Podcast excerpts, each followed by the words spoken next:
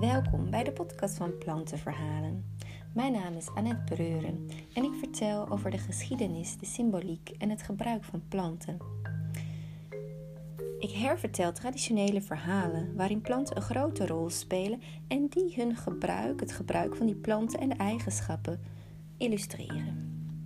In de podcast spreek ik elke week met een andere gastspreker die vanuit zijn of haar vak met planten bezig is.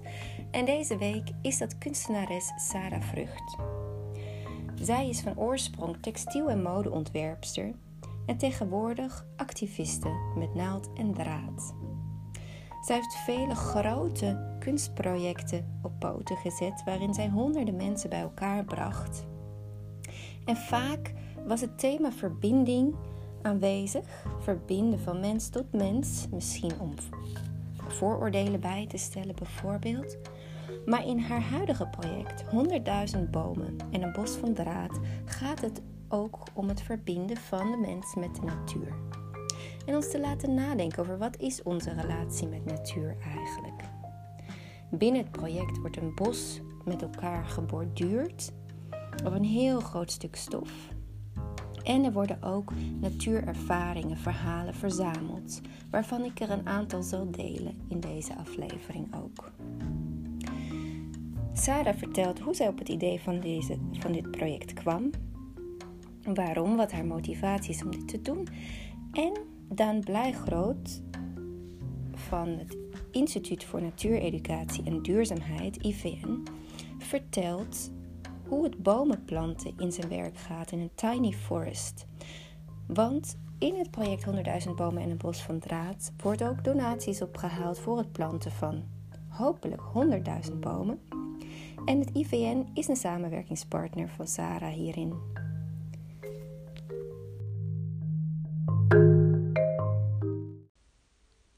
En ik begin met Sarah's verhaal. Op een eiland, een enigst kind, waar de lucht altijd grijs is en de bomen de wind doen waaien met hun fluweelzachte blad. Met zijn gladde stam en makkelijke opstap verwelkomt de boom een verlegen meisje, een stoere klimmer. Even hoog als haar vader op het dak van de houten woonwagen dat elk weekend weer lekt.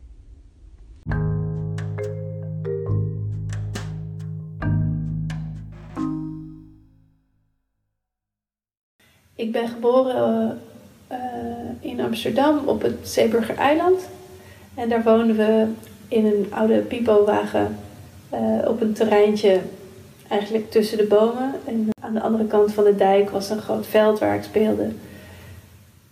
En um, dat was een plek, denk ik wel, waar mijn liefde voor de natuur begonnen is. Ik speelde daar zo vrij en was altijd ruimte en het, uh, het ruisen van de blaadjes. We woonden bijna buiten eigenlijk. En daar had ik een fijne klimboom waar ik altijd in zat. En dan keek ik zo uit over het terreintje waar we woonden. En in de jaren daarna heb ik eigenlijk altijd in de stad gewoond tot nu.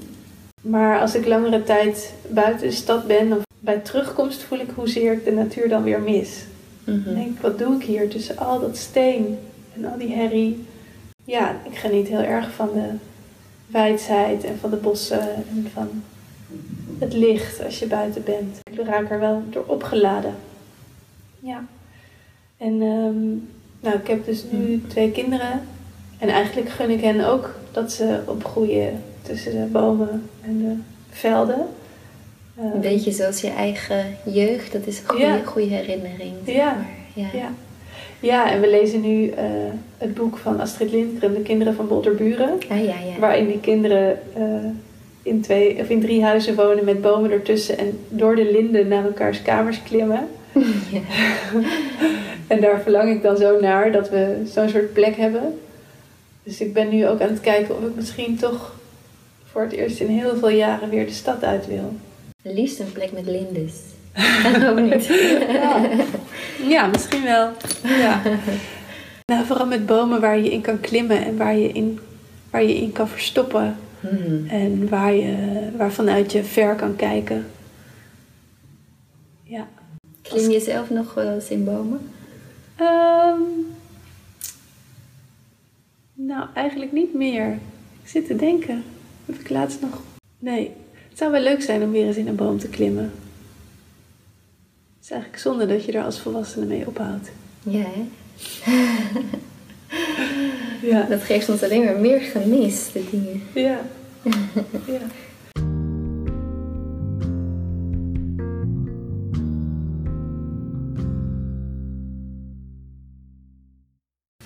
100.000 bomen en een bos van draad is in eerste instantie een kunstproject waarbij we, en we zijn ik en honderden deelnemers, een kunstwerk maken van uh, draad op doek. We borduren een bos in heel 2020 en dat bos is, uh, uh, wordt vormgegeven op een stuk stof van 4 bij 30 meter. En als dat straks helemaal vol is, dan hangen we het op in een spiraalvormige installatie van 4 meter hoog waar je in kan wandelen, zodat je helemaal omgeven bent door die geborduurde takken en bomen en stammen. En dat borduren vindt plaats in een openbaar atelier. Dus iedereen kan deelnemer zijn, toch? Ja. ja. ja. In januari begonnen we in de Centrale Bibliotheek in Den Haag. Dat was enorm leuk, omdat het heel druk was en mensen uh, spontaan aanhaakten die eigenlijk alleen maar een boek kwamen lenen. Uh, in maart zijn we natuurlijk gestopt daar in Den Haag. Maar in juni konden we gelukkig weer verder voor het lenteatelier. Dat was in Amsterdam. In de zomer hebben we gewerkt bij de Hortus Botanicus in Leiden. En nu in de herfst zitten we in Enschede, zijn we te gast bij de Museumfabriek. Een heel mooi, uh, uh, bijzonder museum met een natuurhistorische collectie en een textielcollectie. Dus die sluit qua inhoud heel mooi aan bij het project. En op al die plekken kunnen mensen uh, meedoen. Het atelier is open voor iedereen. We werken nu dus met tijdsloten natuurlijk en op aanmelding. Zowel van beginner tot, uh, tot professioneel borduurder hebben we altijd wel uh, een stuk in het doek wat een uitdaging is. En de bomen die we borduren hebben ook uh, wortels die zichtbaar zijn op het doek. En die wortels bestaan uit tekst. En daarin verwerken we natuurverhalen die we verzamelen. Kijk, als je naar het echte bos kijkt, er wordt natuurlijk steeds meer over bekend. Dan zien ze dat de wortels van bomen ook met elkaar communiceren hè, via allerlei schimmelnetwerken. Ja. En, uh, ja. Er veel meer verbinding is dan we eerst dachten. Ja, ja. ja, en enorm veel informatieuitwisseling. En dat, dat bomen elkaar ook helpen door elkaar te waarschuwen met signalen en zo. Dus ook daarin gaan een heleboel verhalen rond, zou je kunnen zeggen. En de wortels van de bomen die wij borduren bestaan dus ook uit natuurverhalen. We hebben in het borduuratelier steeds uh, één hoekje waar een verhalenverzamelaar aanwezig is. Uh, die mensen uitnodigt om uh, één op één een natuurervaring te vertellen. Nou, jij hebt zelf ook meegewerkt als verhalenverzamelaar. Dus je weet heel goed wat een bijzondere verhalen er tevoorschijn kunnen komen Zelfs als mensen van tevoren denken, nou, eh, ik weet niet hoor, ik heb niet echt iets te vertellen. Dat zijn woorden soms wel de leukste, soms ook, ja. Ja, ja. van hele kleine tot, tot levensveranderende natuurervaring zijn, zijn voor ons eigenlijk allemaal interessant. Dus het is een, een klein onderzoek, zou je kunnen zeggen, naar hoe de verhouding tussen de mens en de natuur hier in Nederland in het dagelijks leven wordt beleefd. Wordt beleefd. Ja. ja. En die verhalen die worden door jou en je, en je collega-verhalenverzamelaars dan steeds natuurlijk teruggebracht tot een beperkt aantal woorden. En die schrijven we in de vorm van boomwortels op het doek en ook daar overheen borduren we weer met borduursteken. Laat me een paar voorbeelden geven van die verzamelde natuurervaringen. De eerste is van iemand die eigenlijk vooral voor het borduren kwam en niet zozeer omdat ze nou een band met de natuur heeft, dacht ze zelf. Riette. Ik heb niets met de natuur. Ik was nog nooit zo bang, heb me nog nooit zo nietig gevoeld. Met de knie in een oksel van de boom, krampachtig, hield ik me vast, twee grommende neushoorns onder me.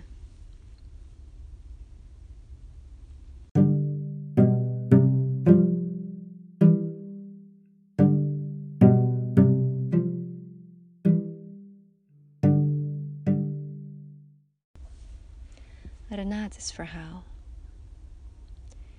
Vond een scheur in de bielse aan de rand van het schoolplein. Ik ging op de scheur staan en keek vandaar naar de lindeboom. Contact met leeftijdsgenootjes had ik niet. Ik praatte en zong tegen mezelf en tegen de linde. Toen ik later terugkwam, waren er nieuwe tegels gelegd op de plek waar eens de linde had gestaan.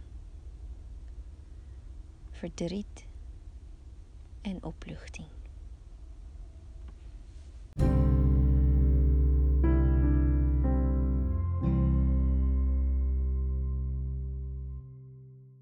Karens verhaal. Jarenlang de voeten in de lucht, op de vlucht, pijn. Nu de voeten op de aarde, langzaam lopend, ziet ze eindelijk figuren in de bomen. Te veel fantasie, zeggen de mensen, maar het gevoel kan ze niet meer negeren. Ze voelt een stroom van de wortels van de boom naar haar voeten. De treurwil reflecteert hoe ik mezelf zie, zegt ze, terwijl ze haar haarextensions bevoelt.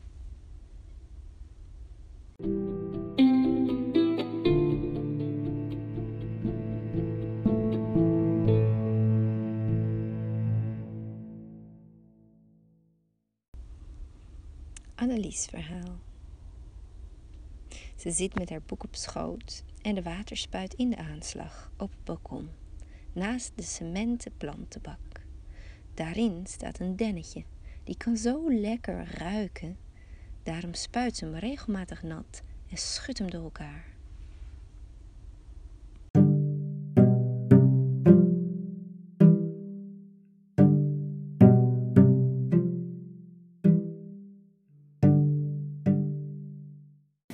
Als het doek helemaal uh, af is, als het volgeborduurd is, dan, uh, dan wordt het in maart tentoongesteld. Uh, en dat is in eerste instantie bij Panorama Mesdag. En als je erin loopt, dan, dan loop je door een groot slakkenhuis als het ware. Dus je loopt steeds dieper naar binnen. En de, het doek is zo opgebouwd dat de kleuren van de seizoenen aan je voorbij trekken. Dus je hebt eerst de koele winterse kleuren en dan de frisse lentetinten. En dan loop je langs de warme zomerkleuren en door de door de herfstbladeren uh, tinten. En dan weer, en dan weer, dan heb je een heel rondje gehad. En dan loop je dus nog een keer door die seizoenen en nog een keer, want je loopt eigenlijk drie slagen naar binnen. Mm -hmm. en, uh, en dan weer drie slagen naar buiten. En dan hopelijk kom je gelouterd daaruit. En we gaan met de verzamelde verhalen, die we ook uh, in audio hebben opgenomen, gaan we een audiotour maken.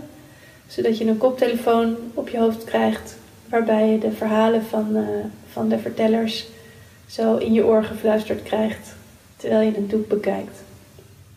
Als het geëxposeerd is geweest bij Panorama Mensdag en nog op een heel aantal andere plekken, dan wordt het in uh, uh, de lente van 2023 gaan we het buiten neerzetten en dat wordt geplant in een museumtuin. En in de zoom van het werk zullen we dan aarde en zaadjes verwerken. Zaden van bomen, struiken, bloemen, als het werk buiten staat, dan is het natuurlijk blootgesteld aan weer en wind. En het is gemaakt van katoen en wol. Dus het zijn allemaal uh, natuurlijke vezels. En die zullen uiteindelijk vergaan. Tegelijkertijd gaan die zaden in de zoom gaan ontkiemen. En langzaamaan ontspruiten en gaan, ze gaan zich een weg naar boven werken. En zo blijft die, die spiraalvormige installatie eigenlijk bestaan. Omdat de planten groeien in ongeveer het tempo waarin de stof zal vergaan, verwacht ik. Hm. Dus dat na een jaar of vijf, zes, zeven, acht je eigenlijk nog steeds door die spiraalvorm kan lopen, maar dan in levende vorm. Het is wel een mooie symboliek, vind ik, dat de natuur eigenlijk die langere adem heeft dan het mensenwerk, ja. zeg maar. Ja, heel veel mensen die zeggen, oh wat zonde en al dat werk. Uh, en dan kan ik me heel goed voorstellen dat ze dat zeggen. Um, maar ik denk als het werk een aantal jaar tentoongesteld is geweest, dan hebben echt heel veel mensen de kans gehad om het te zien en ervan te genieten. En uh, de ervaring leert dat zo'n werk uiteindelijk, ja, dat belandt gewoon in een opslag ergens. En misschien komt het er nog eens uit voor een tentoonstelling over een aantal jaren, maar die kans is niet zo groot. Dus ik vind het veel meer zonde om het in die opslag te laten verstoffen, dan om het buiten neer te zetten en, en te laten vervallen en eigenlijk terug te geven aan de aarde. Al die liefde en aandacht die erin is gestoken door de mensen. Ja. Tijdens dat hele maakproces van dat kunstwerk hebben we ook um, mogelijkheid voor mensen om een donatie te doen in het atelier. En we streven naar een bedrag dat groot genoeg is om 100.000 echte bomen mee te planten. En uh, bomen planten is weer een vak apart, wat ik niet uh, beheers. Dus dat laat ik heel graag over aan Tree Sisters. Zij werken in de tropen en ik vind het wel heel fijn als er ook een tastbaar resultaat hier in Nederland is, omdat we het in Nederland gemaakt hebben. Dus ik ga samen met het Instituut voor Natuureducatie, IVN, een tiny forest planten hier in Nederland. Uh, wat ook gekoppeld is aan het project. Dus dat wordt ook met de bijdrage van alle donateurs mogelijk gemaakt. Zodat er hier een heel klein minibos van duizend bomen geplant wordt. Wat we nog altijd kunnen bezoeken en wat dan ja, echt het resultaat is van de inspanningen van alle mensen die aan het project hebben bijgedragen. En over de Tiny Forest vertelt Daan Blijgroot ons iets meer. Hij is hoofd Tiny Forest project bij het Instituut voor Natuureducatie en Duurzaamheid, IVN. Hoe gaat dat in zijn werk, die bomen planten? Uh, ja, goed, uh, dat uh, bomen planten, ja, wij, wij planten niet individuele bomen, maar we planten echt bosjes aan. maar niet hele grote bossen, maar kleine bossen. En die bossen zijn ongeveer zo groot als een tennisbaan, dat is 200 vierkante meter. Ehm, ja, en eigenlijk elke, elke bomenplantactie start eigenlijk met te kijken van welke bomen hebben daar nou ooit gegroeid? Wat, wat is de, ja, dat heet met een moeilijk woord, potentiële natuurlijke vegetatie. Het gaat er eigenlijk over van welke bomen groeiden hier voordat mensen begonnen met ingrijpen en alles eigenlijk weggehaald hebben. Mm. Dus het is het weer terugbrengen van de natuurlijke bossen. Dus kijken van hey, welke bomen stonden hier nou vroeger. Uh, in de tweede stap gaan we kijken naar de bodem. Want uh, bomen hebben een uh, losse bodem nodig, die ook voeding geeft, voldoende water vasthoudt, maar waar het regenwater ook de bodem in kan, richting het grondwater kan, er geen plassen blijven staan. Uh, dus ja, daarna zorgen we voor die ideale bosbodem. Die, die wordt uh, tot een meter diep uh, losgemaakt. Zorg dat er voldoende voeding in zit, voldoende materiaal om water vast te houden. ja, en als die, die ideale bosbodem gemaakt is, dan, dan gaan we de boompjes planten. En ja, wij planten heel veel boompjes. Dat zijn er drie per vierkante meter. Dat is vaak drie keer zoveel als, als andere bosbeheerders zouden doen. Eh, en we planten ook heel veel meer soorten. Dus we planten ja. 25 tot 30 verschillende boomsoorten op, op zo'n uh, plotje. En waarom, uh, planten jullie, waarom planten jullie zo dicht op elkaar? Deze methode is ontwikkeld door de Japanse botanicus Akira Miyawaki. Hij heeft in zijn leven heel veel oerbossen bestudeerd en daar onderzoek naar gedaan. nou goed, naarmate hij ouder werd, hij is nu 92, uh, verdween er steeds meer van het onaangetaste bos. Dat, en daar maakte hij zich natuurlijk druk om. Maar hij dacht wel van ja, hoe zouden we deze kwaliteit bos ook weer terug kunnen brengen op termijn? Ja, door het observeren van die oerbossen kwam hij er eigenlijk achter van ja, het is dicht op elkaar. Het bosbodem is heel los. En een ander voordeel van, van dicht op elkaar planten is ja, dat het, het bladerdek zich vrij snel sluit, uh, waardoor er dan geen zonlicht meer op de bodem kan komen al, die, al die kleine beestjes die in de bodem wonen, die, zijn, ja, die kunnen niet tegen UV-licht. Dus het is ook gewoon goed om zo snel mogelijk die, die zon te blokkeren richting de bodem.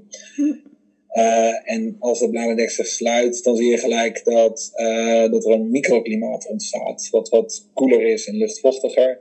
Dat is precies het klimaat, of het microklimaat, waar bomen heel goed bij gedijen. Dus, dus ja, het is dus gebaseerd op oude natuurlijke bossen de samenwerking met Sarah, want ik begreep, eh, binnen haar project worden er dan duizend, honderdduizend bomen, maar duizend voor in Nederland. En die duizend, dat is ongeveer die 200 uh, eh, vierkante meter? Of? Nee, dat, het bos dat we met Sarah gaan planten zal wat groter worden. Dat, in ons standaard formaat van 200 vierkante meter staan 600 bomen.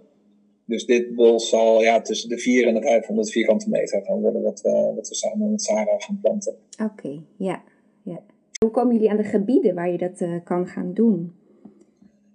Uh, ja, wij planten voornamelijk echt in, uh, in de stad of echt in buurten. Dus dit is echt een project om mensen dichter bij de natuur te brengen. ja, heel veel kinderen in, de, in, in steden die, nou goed, daar kwamen we achter dat die eigenlijk nooit in de natuur kwamen. En toen ik dit project tegenkwam, dacht ik van nou, dit is echt een ideale manier. Want die 200 vierkante meter, zo'n plotje, heb je overal in elke buurt. Kan je heel makkelijk een uh, heel klein, ja, klein mini-bos met buitenlokaal maken. En dan worden ze zelf kinderboswachter. En scholen adopteren dat. Die gaan daar ook les geven, de natuurles maar ook de rekenen- en taalles. En op die manier ja, willen we stadskinderen in contact brengen met natuur. En zorgen dat ze die ook in hun hart sluiten. Uh, ja, en daarom uh, starten we ook altijd met, het, uh, met eigenlijk een oproep aan inwoners van een gemeente. Dus we sluiten eerst een samenwerking met bijvoorbeeld gemeente Utrecht. En dan zeggen we, nou goed, we gaan nu een oproep doen aan alle bewoners. Wie wil er zo'n leuk minibos uh, op zijn schoolplein of in de buurt? En met de mensen die daarop afkomen gaan we kijken wat is nou de geschikte plek. Dus we, we starten eigenlijk eerst met mensen en, en gaan daarna samen op zoek naar de juiste plek. Die lekker dichtbij is, zodat ze er zelf ook veel plezier aan kunnen beleven. Ja. En um, is er al een bos wat wat groter is, waar al, wat al in gebruik is zo uh, door de kinderen? Ja, er zijn er ondertussen al heel veel. We hebben, we hebben onze eerste geplant in 2015, dus nu bijna vijf jaar geleden. Uh, en ondertussen hebben we al 81 uh, tiny forests in Nederland in de openbare ruimte liggen. En, en dit plantseizoen, en het plantseizoen loopt altijd tussen november en maart, als de bomen in rust zijn, uh, planten we er nog eens 80 bij. Dus en in, ja, onze oudste ligt in de gemeente Zaanstad. ja, dat, dat, dat zie je altijd zo echt een bos aan het worden. En dat, dat nou, de onderzoekers volgen dat ook op biodiversiteit, op CO2-opslag en hittestress. En je ziet al dat het bos gewoon heel divers is. Er zijn er meer dan uh, 500 diersoorten gevonden door, door die onderzoekers. Dus is, ja, het is na een jaar of twee of drie begin je echt te zien van hé, hey, dit, dit begint op een bosje te lijken. Ah, dat is wel heel leuk. Meer dan 500 diersoorten op 200 vierkante meter. Waar halen jullie de bomen vandaan eigenlijk? Die je plant van kwekers of... Ja, in principe van, uh, van kwekers. Dus we, we werken veel met, uh, met ebbenboomkwekerij, met kruidhoek. Uh, maar ook wat, wat we de afgelopen jaren en wat we heel graag meer willen doen, is met de genenbank van Staatsbosbeheer samenwerken. Mm -hmm. We hebben eigenlijk alle oude oerboskernen van Nederland die er nog zijn geïdentificeerd. En, en met ja, eigenlijk stekjes en zaden van die bomen uh, kweken ze onze inheemse soorten. Dus dat, uh, daar, kopen ze het liefste, maar het is, het is niet altijd verkrijgbaar. Als, als mensen denken van ik vind het zelf ook leuk, zo'n zo'n tiny forest, ik zou dat ook wel willen, zo'n bosje in mijn tuin. Dan hebben we onze website ja, online gratis cursussen en ook een gratis handboek om daarmee aan de slag te gaan. Dus als je denkt, hé, hey, ik vind het hartstikke leuk, ik wil ook wel zo'n bosje in mijn tuin aanleggen. Uh, dan kunnen ze altijd even op uh, ivm.nl slash tinyforest kijken. Uh, ja, er zijn allemaal gratis materialen die je kan gebruiken om, om wellicht ook een, een eigen tiny forest aan te leggen. Ja, en is daar een minimum aantal vierkante meters voor nodig? Wat is het? ja, voor die, voor die tiny forest wil je dat het een beetje een gezond bosje wordt, dan, dan zou je wel minimaal 100 vierkante meter aan moeten houden. Uh, we hebben vorig jaar ook, omdat er heel veel vraag was naar kleinere varianten, hebben we de Tiny Forest. Dat is uh, zeg maar de woordspeling uh, voor, voor in de tuin. En dat is een pakket van zes vierkante meter. en er zitten vijf boompjes, vijf struiken en wat, wat kruidenmix in. en die kan je eigenlijk binnen, binnen drie of vier uur ook in je eigen tuin aanleggen. Dus dan heb je een, ja, echt een heel klein inheems minibosje uh, in, je achter, uh, in je achter of in je voortuin. Dus dat, uh, dat is voor mensen die, die wat minder ruimte hebben. Want ik had zelf ook niet 100 vierkante meter om te beplanten in mijn tuin helaas. Nee, dus je hebt ook een tiny forest. ik heb ook een tiny forest, ja. ja, ja de allereerste die, die, die, hebben we in de tuin uitgetest. Ja. Ja, en inderdaad, wat je net zei, nu is het, begint het seizoen eigenlijk hè, voor het planten van de bomen. Ja, ja klopt. Ja. Het is, inderdaad, als de blaadjes van de bomen gaan, dan gaan de bomen in rust. En dan, uh, dan is het goed om ze te verplaatsen. Als je dat uh, in de zomer doet, dan verdampen de, de bladeren heel veel water op dat moment. En dan uh, is, het, is het voor bomen heel vervelend om verplaatst te worden. Ja, kost het te veel energie. Ja. ja. Bedankt. Ja, nee, dankjewel. Fijne dag. Doeg. Sarah, hoe ben je op het idee van dit project van 100.000 bomen en een bos van draad gekomen? In 2018 deed ik mee aan een Vipassana training, een tiendaagse meditatiecursus. Waarbij je tien dagen in stilte bent en uh, probeert zoveel mogelijk te focussen op het hier en nu. En um, daarin ging ik eigenlijk reflecteren op mijn leven en mijn werk en, uh, en mijn omgeving. Ik ben na die Vipassana cursus, toen ik thuis kwam, besloot ik, ik ga plantaardig eten alleen nog maar. Ik ga nooit meer vliegen. Ik ga geen, uh, uh, nou, niet al te veel nieuwe kleren meer kopen. Al die dingen deed ik al voor een groot deel, maar ik besloot, ik ga daar wat strakker in worden. En, um, en via een vriendin kwam ik aan de hand van, van die beslissingen eigenlijk op het spoor van Three Sisters. Three Sisters is een Britse organisatie die mij eigenlijk hiertoe hebben geïnspireerd. En zij, wat zij doen, zij zamelen geld in om bomen mee te planten. Uh, maar ze laten niet zomaar bomen planten, maar ze doen dat op vijf plekken in de tropen in samenwerking met de mensen die daar leven. Uh, die planten de bomen en die blijven er ook voor zorgen. En dat zorgt ervoor dat met name vrouwen uh, daardoor eerlijk betaald werk kunnen verrichten. En dus niet meer in cacaoplantages of bananenplantages of zo. Ja, dus het sociale zit er ook heel erg. Ja. In echte natuur en de sociale. Ja, ja zit ook in de benadering van, van Three Sisters. En wat ze nog meer doen, wat me heel erg aansprak, is dat ze uh, regelmatig, zeker eens per maand, uh, bijeenkomsten organiseren voor mensen van over de hele wereld. En dat doen ze online. Uh, dat was ook al voor de hele uh, lockdown-situatie. En dat heb jij ook gedaan? Ja, ja, je logt gewoon in op een bepaalde tijd. Je krijgt een aankondiging en dan word je welkom geheten door Claire Dubois, de, de oprichter van Three Sisters. En zij... Toepasselijke naam. Ja. En zij leidt je eigenlijk um, door een uh, meditatie waarbij je je voorstelt dat je met al die vrouwen waarmee je tegelijkertijd aanwezig bent, ook fysiek uh, aanwezig bent in het bos. En waarmee je samen ja, een soort ritueel doormaakt of de, uh, je echt verbindt met de bomen om je heen. En um, en de planeet onder je. En, uh, en met je eigen uh, kracht ook heel erg.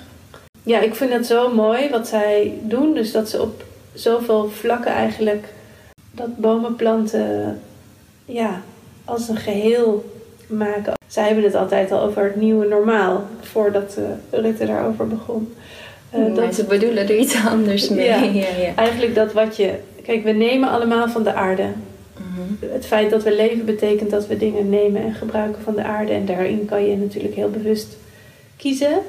Uh, maar ook al doe je dat zo zorgvuldig als maar kan, nog steeds neem je grondstoffen. En dat is ook niet erg. Um, maar ze zeggen ook een vorm van verbinding. Eigenlijk. Ja, ja, ja. en zij zeggen het, het enige wat, wat er zou moeten veranderen is dat het net zo normaal wordt om te nemen als om terug te geven. Mm -hmm. En als je dat als uitgangspunt neemt, dan wordt het zorgen voor de aarde en het, uh, bijvoorbeeld het planten van bomen, wordt vanzelfsprekend. En als je je echt verbindt met uh, de plek waar je woont, dan ga je er ook vanzelf beter voor zorgen. Wat ik heel mooi vind aan hun benadering is dat het heel erg vanuit de positieve kant is. Dus ze zijn heel duidelijk in hun boodschap. Er moet echt nu iets veranderen. Ze zijn ook activistisch, maar zo vanuit de positieve kant en vanuit vertrouwen in de mens en vertrouwen in de veerkracht van, de, uh, van de mens en de aarde. Dat ze heel veel mensen daarmee weten aan te spreken. Mijzelf inclusief. Ik wil 100.000 bomen planten. En daar doe ik nu al twee jaar heel erg hard mijn best voor. En tegelijkertijd weet ik dat er elke dag in de tropen minstens 100.000 bomen gekapt worden of afbranden. Uh, in die zin is het Sisyphus arbeid, zeg maar. Het is eh, in dat licht is het totaal zinloos. En toch denk ik, heeft het zin. Elke stap heeft zin, ook al is hij maar mini mini klein. Uh, want als je hem niet zet, dan gebeurt er niks. Ja, dat is, vind ik af en toe ook wel uh, een soort dilemma. Maar tegelijkertijd, dit is wat ik kan. Ik kan de politiek niet in directe zin veranderen. Ik kan niet de mm. policies van grote bedrijven uh, heel direct beïnvloeden. eh, ik kan alleen maar kleine stapjes zetten. Ja. Ja. En dat voelt toch wel goed ook? Of verschilt dat dan? Nee, dat voelt, dat voelt wel goed. Dat voelt goed omdat ik eh, mijn best doe om steeds meer mensen daarbij te betrekken. En als iedereen kleine stapjes gaat zetten, komen we er uiteindelijk ook. Ja, het tempo is natuurlijk wel moorddadig waarin de planeet nu aangetast wordt. Dus soms word ik daar ook wel moedeloos van. Ja, en je spi- inspireert ook weer mensen op jouw beurt. Ja. Ja. Dus je hebt misschien ook niet alles door wat er verder dan nog Nee. gebeurt natuurlijk. Nee. Voor eh, ripple effect. Ja. Dat hoop ik. Dat hoop ik van harte. Ja, dat mensen niet alleen maar denken... Oh, wat een leuk project. Nou, ik borduur een dagje mee aan het bos. Mhm. Eh, of ik doe een donatie voor tien levende bomen of zo. Waar ik allemaal blij mee ben natuurlijk. Eh, maar dat het ook iets langer blijft hangen. En eh, mensen misschien laat nadenken over... Van wat kan ik nog meer doen? Of wat zou ik kunnen laten? En ehm, ja, dat zou mooi zijn als het zo'n olievlek effect zou kunnen hebben. ja. En dat bos van 100.000 bomen, wat, of 99.000 bomen, wat Tree Sisters dan gaat planten, dat komt ergens in de tropen. En aangezien ik heb besloten om niet te vliegen, zal ik er niet bij zijn als het geplant wordt. Maar wat ik wel hoop, is dat ik bijvoorbeeld over 30 jaar daar toch nog een keertje naartoe kan gaan om te zien hoe groot het dan geworden is. En mijn kinderen dan kan laten zien eh, waarom ik nou altijd zo hard aan het werk was in die tijd dat zij klein waren. ja. Ja.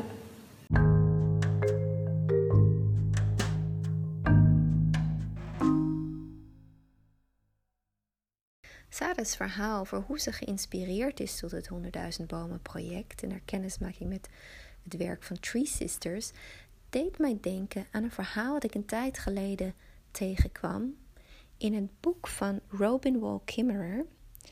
Het boek heet Braiding Sweetgrass en het is sowieso een aanrader, vind ik.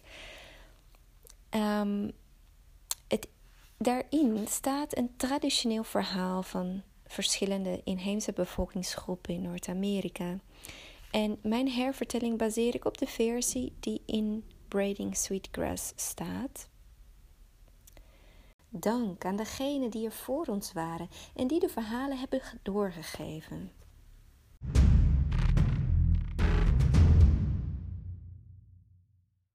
Ze viel, ze viel als het zaad van de esdoorn, pirouettes makend in herfstwind. Vanuit de hemel kwam plotseling een bundel licht dat als het ware een pad vormde waarlangs zij naar beneden viel, heel lang. Een lange val was het, haar hand stevig geklemd om een bundel plant te delen. Bladeren, takken, halmen, bloemen. Ze viel en viel richting het donkere water beneden. En in de donkere ruimte staarden vele ogen naar de plotselinge bundel van licht. En daarin zagen ze iets kleins als een stofje naar beneden komen. Toen het dichterbij kwam, zagen ze dat het een vrouw was, die met gespreide armen en lang zwart wapperend haar naar hen toe spiraalde. De eerste mens was een vrouw, de eerste beweging van haar een spiraal. De ganzen stegen op in een golf van ganzengegak. De vrouw voelde dat haar val gebroken werd door zachte veren. En daar, ver van huis, kwam ze op adem, op een ganzenrug. Ganzen brachten haar rustig naar het wateroppervlak. En daar bood een grote schildpad zijn rug aan voor haar om op te stappen. De ganzen, de schildpadden, de bevers, de otters en andere dieren die er waren begrepen dat de vrouw land nodig had. Land. En één voor één probeerden ze te duiken naar de bodem van het water om modder te bemachtigen. Maar het was zo diep dat het niemand lukte. Tot de kleine muskusrat dook. En weer boven kwam, na een hele tijd kwam die boven. Drijven. Zijn lijkje. In zijn klauwtje zat modder. De andere dieren peuterden dat eruit en gaven het aan de vrouw.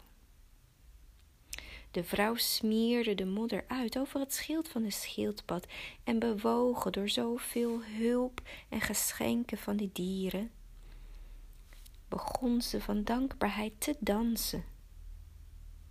Haar voeten liefdevol op de modder, op de aarde, en het land verspreidde zich en de aarde vormde zich en groeide uit die giften en uit die dankbaarheid. En de bundel die de vrouw mee had gebracht vanuit de hemel bevatte vruchten en zaden die ze plantte op de aarde. En vele dieren kwamen met haar op dat land leven. Er wordt gezegd dat de plant die als eerste groeide het reukgras was, wingash, oftewel hierochloe odorata. En de geur van het gras brengt in herinnering de geur van de handpalm van de vrouw, de vrouw die een paradijs op aarde creëerde. En niet zoals een vrouw uit een ander verhaal uit een paradijs werd gezet. Adem die geur van dat gras in en je herinnert je dingen die, waarvan je niet eens bewust was dat je ze was vergeten. Het gras is als het haar van de aarde en we vlechten het met liefdevolle aandacht, zodat we dat doen bij degene die ons leven geschonken heeft.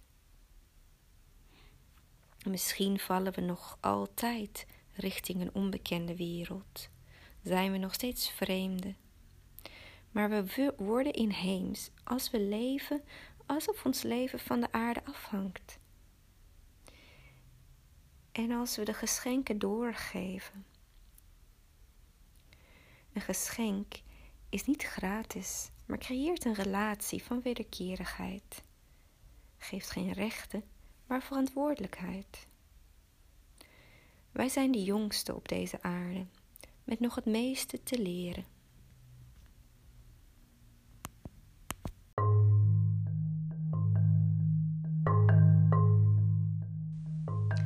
Dus op naar het planten van 99.000 bomen via Tree Sisters en 1000 via het IVN. Wil je hieraan ook bijdragen, dan kan dat via de website van 100.000bomen.nl. Je kunt er ook aankopen doen, zoals aanzichtkaarten met prachtige zinnen uit de natuurervaringen van die zijn verzameld in het atelier. Of sokken of een portemonnee ontworpen door Sarah.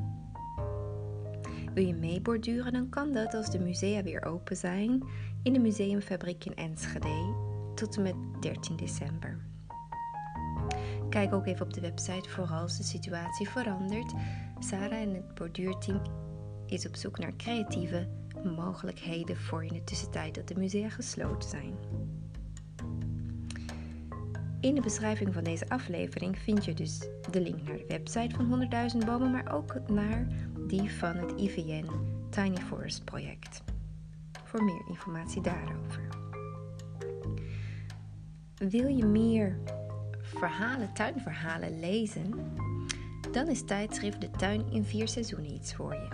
Kijk op www.tijdschriftdetuin.nl en meld je bijvoorbeeld aan voor de nieuwsbrief. Ik wil Daan en Sarah bedanken voor de bijdrage aan deze aflevering en natuurlijk jullie luisteraars voor het luisteren. Tot volgende week. En oh ja, je kan natuurlijk ook een review achterlaten en de podcast delen.